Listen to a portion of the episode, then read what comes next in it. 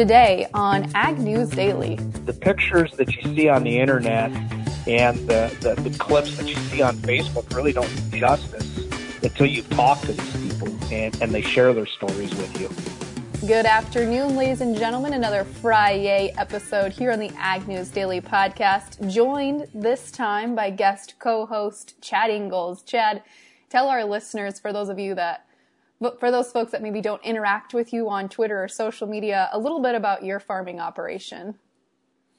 Yeah, Delaney. Well, thanks for having me today. Um, we farm up in northeastern Iowa in Fayette County. Uh, we've got uh, corn, soybeans, and hogs. And our hog operation is a little unconventional. We sell a majority of our pigs to Niman Ranch, and so all our pigs are finished either outdoors or in uh, hoop barns. Yeah. So let's, I know what Niman Ranch is, but maybe listeners outside of the Midwest might not know what Niman Ranch is. Can you walk us through how they raise hogs in maybe more of an unconventional manner as opposed to a confinement setting? Sure. So to, to qualify for Niman Ranch, we have to raise all the pigs in uh, deep bedded pens or out on pasture. Um, no antibiotics, um, uh, no uh, meat and bone meal and that kind of thing in the feed. Uh, they do really emphasize vaccinations, and we we treat for um, all parasites, uh, internal and external. So pretty typical that way. We can still use uh, GMO corn and soybean meal, mm-hmm. and so that's uh, so big. Just the big thing is that where they're raised at, kind of the outdoor settings, and the the lack of antibiotic use. Right, which uh, just attracts a different type of consumer, I'm guessing. Right, a consumer that's maybe willing to pay a little bit more for the the pork, of course, and uh, has a little more emphasis on um, what they what they may believe to be better animal welfare, mm-hmm. whether it is or not. But. Right, absolutely. Yeah, well, we used to raise hogs for Niman Ranch too. Oh, let's see, we got out of it 2014 maybe. So it's been a little while, but yeah, it's an interesting way that they do things. Yeah, and they're they're really uh, trying to grow. They want to double their uh, hog farmer hmm. numbers here in the next ten years, and so I would really encourage anybody that's kind of interested to check them out. And uh, they're they're really great to work with, and uh, really focus on uh, helping the farmer succeed. Awesome. Well, thanks for that plug, Chad. I know another thing that you focus on a lot because of your background is water and water quality and things that kind of go along with that.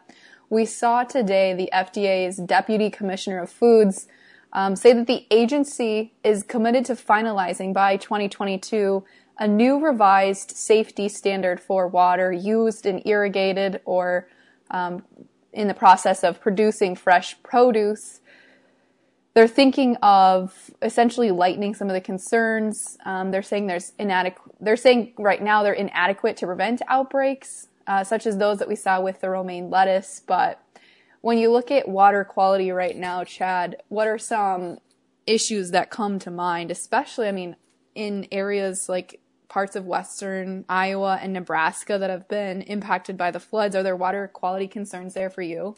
Well, certainly, I think water quality or water quality quantity, excuse me, is, is mm-hmm. the big thing with that flooding that's going on in uh, Nebraska and western Iowa. That's just uh, tremendous what's happening, and, and I know you've mentioned a time or two earlier since that's happened that the mainstream media is really not covering it. Yeah. And I saw here today that uh, CNN is starting to cover it a little bit and uh, had a, had an article on their website about it and an interest an interesting picture they had associated with it was uh, a skid loader putting uh, hay bales into a big Chinook helicopter hmm. so they could get yeah. them to cattle to feed. So that was pretty cool. But yeah, um, one of the things I did have related to water quality, kind of a news item, was uh, back in February, the people in the city of Toledo were able to vote on a bill called the Lake Erie Bill of Rights which basically gave uh, Lake Erie itself kind of the rights of a person, essentially. Hmm. And uh, that was passed by the people of the city of Toledo. And immediately following that, uh, the farm sued the city of Toledo the Drewes Farm Partnership, and Mark Drewes is the, the lead farmer there.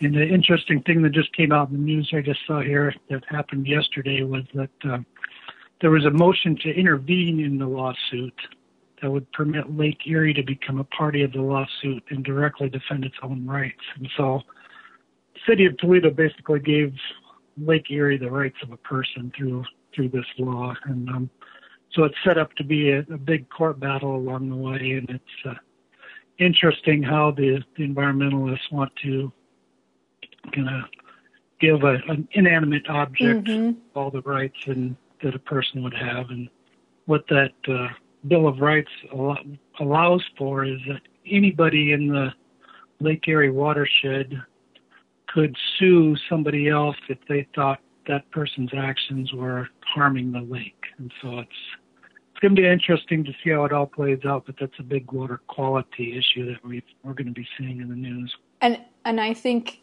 it's probably safe to bet that following this case, it could set precedent for other states and other entities to do similar actions depending on how the lawsuit shakes out.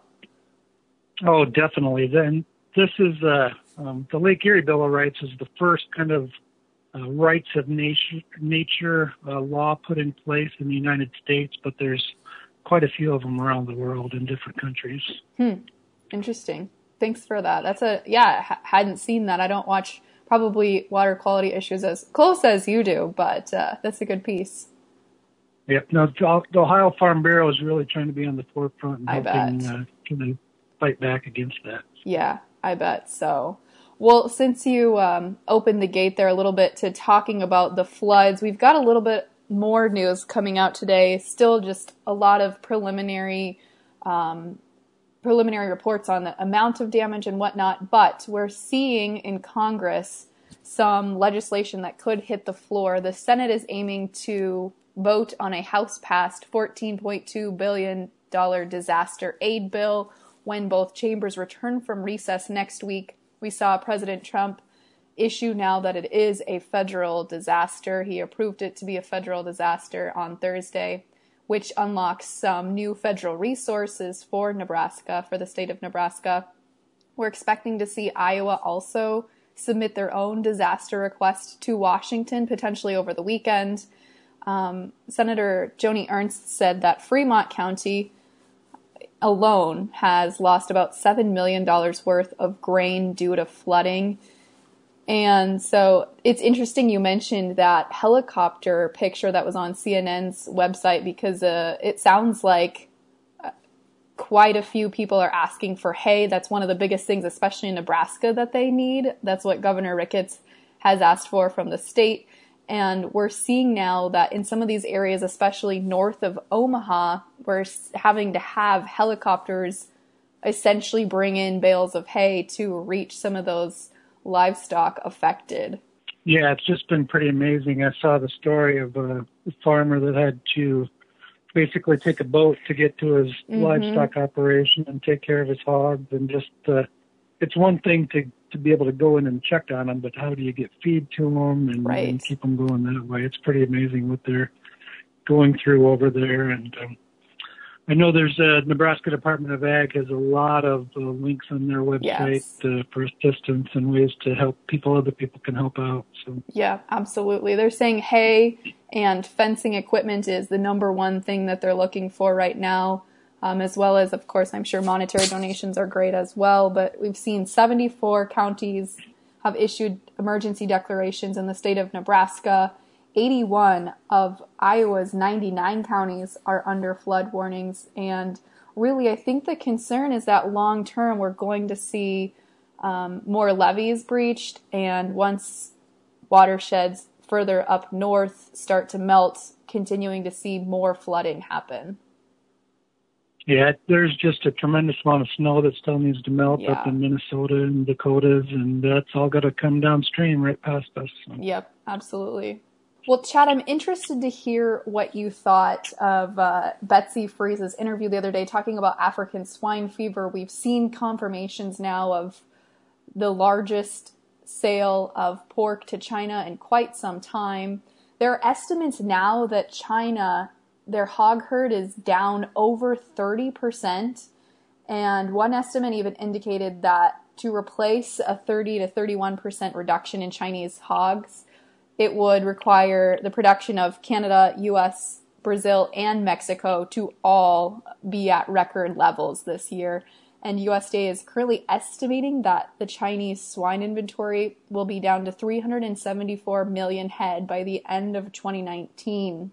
Yeah, that's. Uh, I, I did listen to Betsy's uh, interview here that you had here a couple days ago, and uh, read her article on agriculture.com, and it's just it's just really amazing. We can't even understand and and, and what the people over there go through mm-hmm. as far as not being able to get accurate information or or information being squelched and um, what she went through just uh, by trying to get a little bit of information out, a couple of tweets, and she was shut down and had to had to come back and wait to put a story up until she was back. And I know still still working through that and trying not to say the wrong things in the article, but get the message out. And uh, I, I took a quick after I read that article, I took a quick look at the hog market in, mm-hmm. in basically the last last two weeks, and I think her article went up about the 10th of March, or 12th of March, or mm-hmm. something like that. But but since March 8th, June hogs have been up over twenty dollars. I know.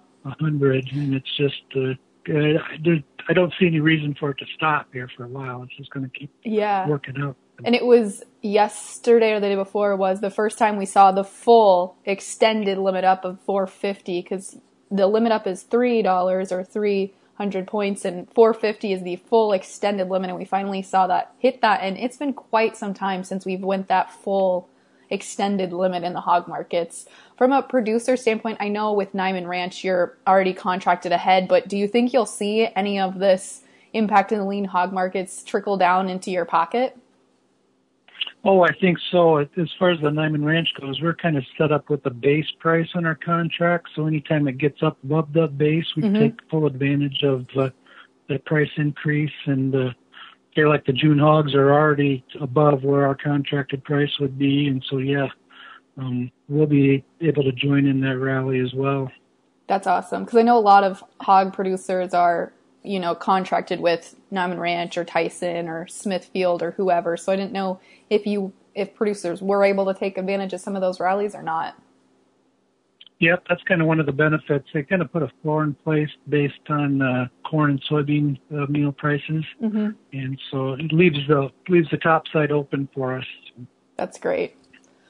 Well, one other piece of Chinese related news uh, that I saw for today was export sales. We saw on Friday morning the Foreign Agricultural Service announced an export sale of 300,000 metric tons of U.S. corn to China. We've been seeing rumors and speculation in the news and in the markets that China was going to buy corn, and now we have some concrete evidence that they have finally bought some U.S. corn. And this is a significant purchase of U.S. corn. Years prior, they haven't bought in a su- substantial amount. I think I was looking at a graph that said since like mid 2000s. Yeah, that's uh, pretty great to hear. I went back and looked at the, the market again, and it's been since February 25th, since December corn has been up above four dollars, mm-hmm. and we got mm-hmm. up just over that here today. And so, positive outlook uh, for people that want to start maybe looking at pricing some uh, corn, new crop corn, and some opportunities to maybe move some old crop too, maybe coming along the way. Absolutely. Chad, is there any other news that you've been watching that you think other producers should be aware of? Those are kind of the big things. It's just I went and was looking around the ag news, especially, and just really dominated by the flooding situation yeah. in Nebraska and yeah. Iowa, and uh, not a not a lot of other issues Absolutely. important enough to kind of beat those out in the news cycle. Yep, and that's perfect. Um, today's interview is with Josh Swatos, who's out of Yankton, South Dakota they've been hit by the flooding, but really the, the community in Yankton, South Dakota has worked together to to uh, get donations of water to send to some of these communities that don't have running water. And he just talks about some of the impacts that he's seeing firsthand up there and that he's seen in some of the neighboring communities across the border there in Nebraska. So I think that's maybe not a fun episode for today, but I think really one that sheds some light firsthand on folks feeling the effects in some of those areas. And another reminder for folks, I'm going to be heading out to those areas on Monday and, and maybe part of Tuesday. So if you have anything that you'd like to share, I would love to come talk to you and, and hear your story. So. Yeah, I know I'll be really interested in to hear what you find yeah. out when you go out there and to, and to listen to the interview you've got set yeah. up here today. Yeah, definitely not fun stuff, but important that somebody is covering these stories since mainstream media is not really doing that yet. Yeah, that's what we need. Absolutely. Well, looking across the grains for today, soybeans were the losers in the grain pits. And of course, our markets are sponsored by our partners at the Zaner Group. You can give them a call anytime at 312 277 0050. Looking across the corn contracts first, a little bit of positivity sparked by that news of China's buys. The May contract closed up two cents on the day at 378 and a quarter. The December up a penny and a quarter to close at $4 even. In the soybean pits, the May contract lost six and three quarters cents to close at 903 and three quarters. The November down seven and a quarter cent to close at 937 and a half. In the wheat pits, slightly down on the day. The May contract down half a cent at 466 even. The July down three quarters of a cent to close at 470 and three quarters. Looking over into the livestock pits, the live cattle contract April lost 17 cents to close at 129.72 and a half. The August up 5 cents to close at 120.02 and a half. In the feeder cattle pits, some spread here. The March contract 22 and a half cents up on the day at 143 even. The April shed 12 and a half cents to close at 148.80. Lean hog markets didn't see quite as an exciting day today, but still had some green on the screen. April contract unchanged at 78.32 and a half. The May up 42 and a half cents to close at 87.02. And the June up 92 and a half cents to close at 95.67 and a half. Rounding out our markets with the dairy class 3 milk futures, the March contract unchanged at 1503 and the April down 4 cents at 15.29. Now, Chad, what do you say? Should we kick it over to my discussion with Josh Swatos to hear some of those impacts from flooding? Definitely. Let's hear what he has to say.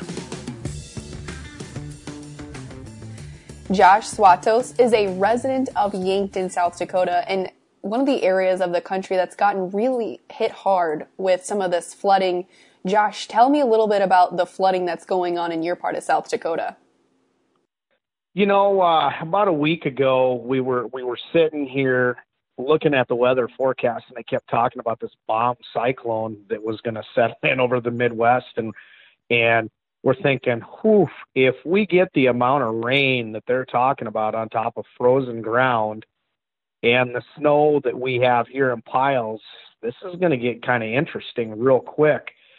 And when Wednesday and Thursday rolled around, you know, Wednesday especially with all the rain we had here in Yankton, right around three inches, it was interesting and it got interesting real quick. We saw areas that haven't flooded in a long time flood.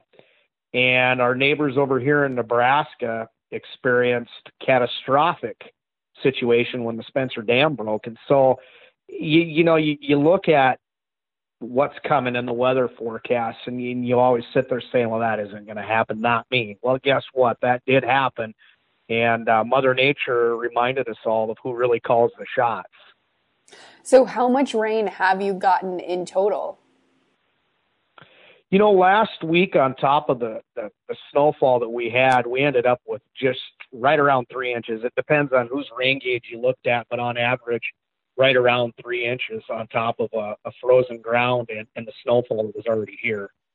Geez, that's a lot of that's a lot of rain on top of the snow. So tell me, how delayed do farmers think they're going to be in that part of the the state to get into the fields? You know, that's going to be the million dollar question. You know, we had a wet fall, and it, you know, there was a lot of standing water coming into uh, the winter months. And, you know, we really didn't kick into a hard winter until the end of January and early February. And, you know, it depends on what part of the state you're in.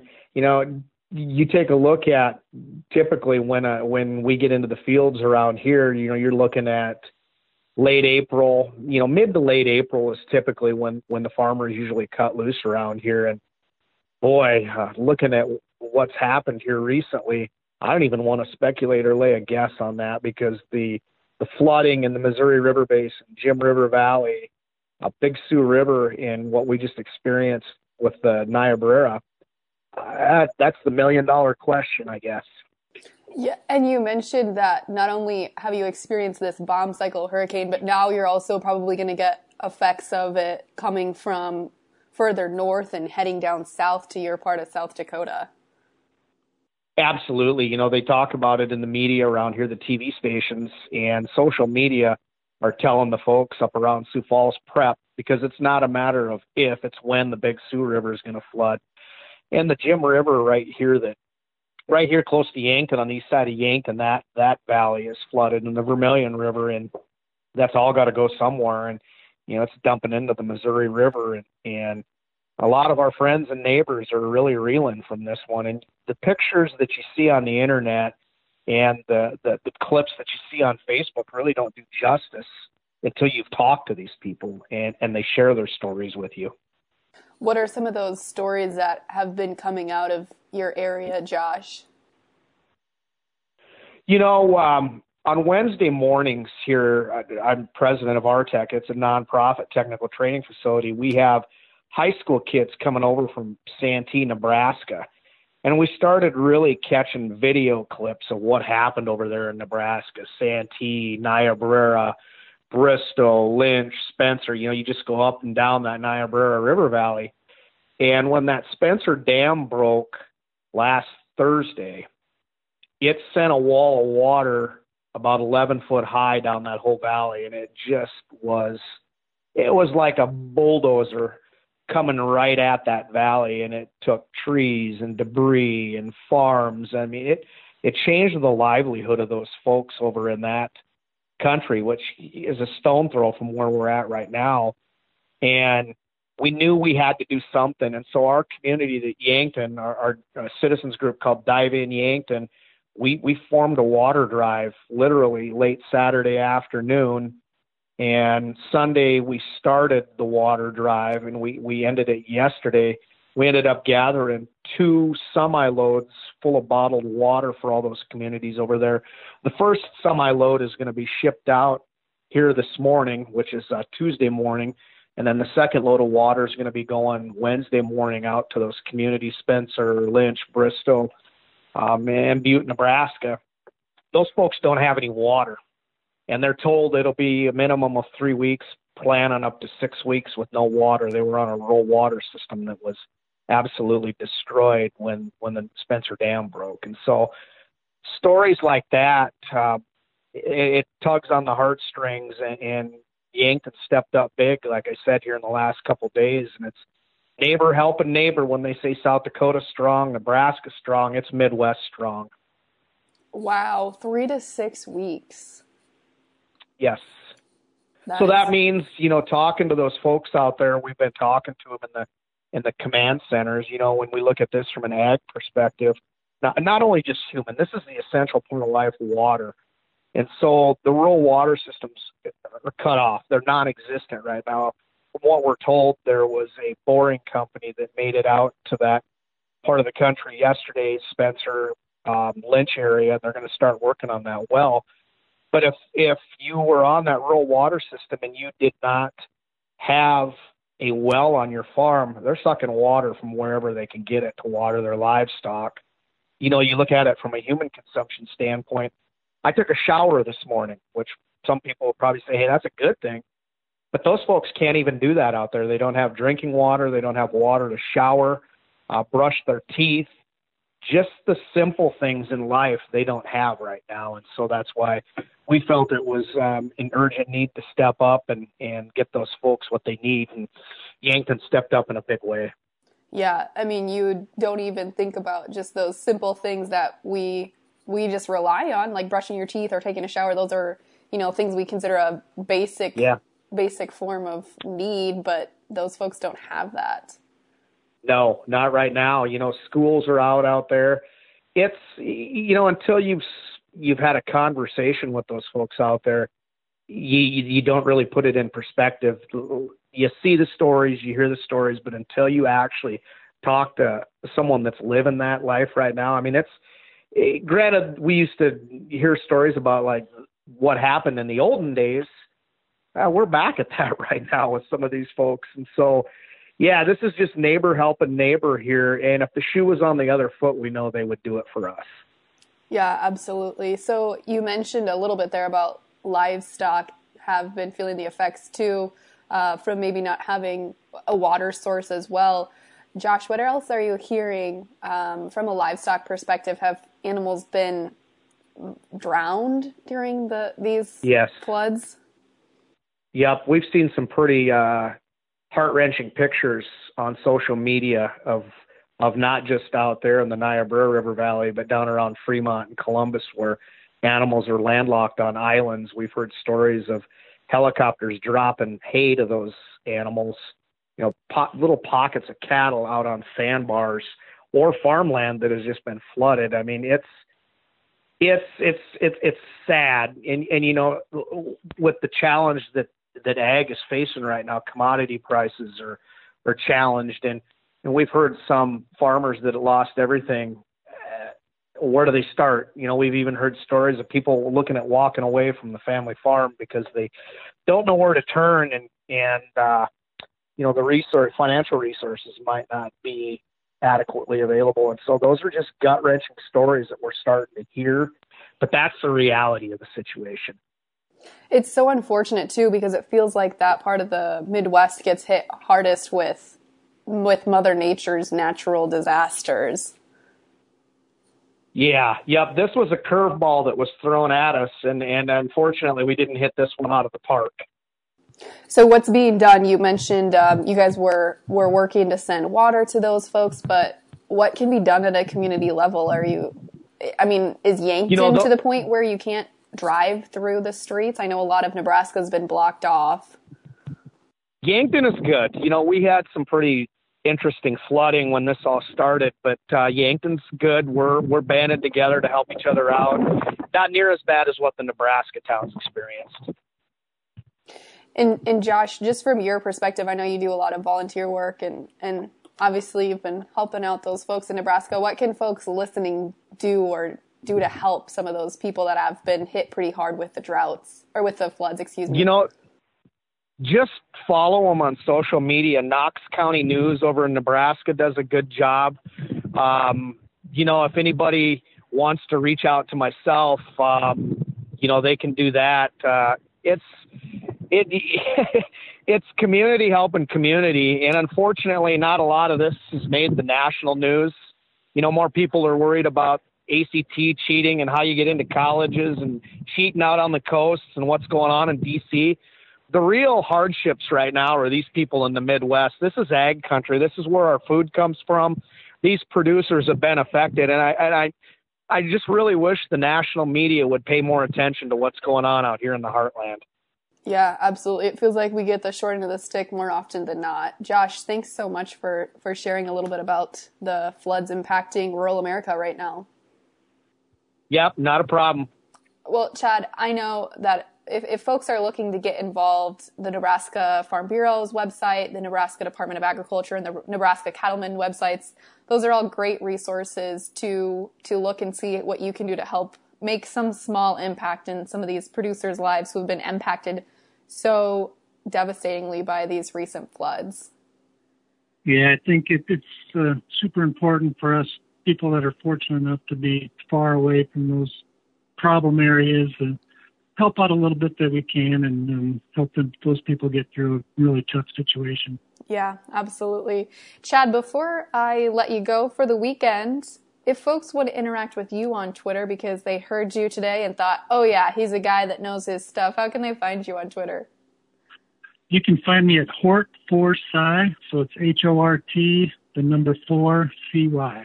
Awesome. Chad, thanks for guest hosting with me today. With that, shall we let the people go? Hey, let's let them go.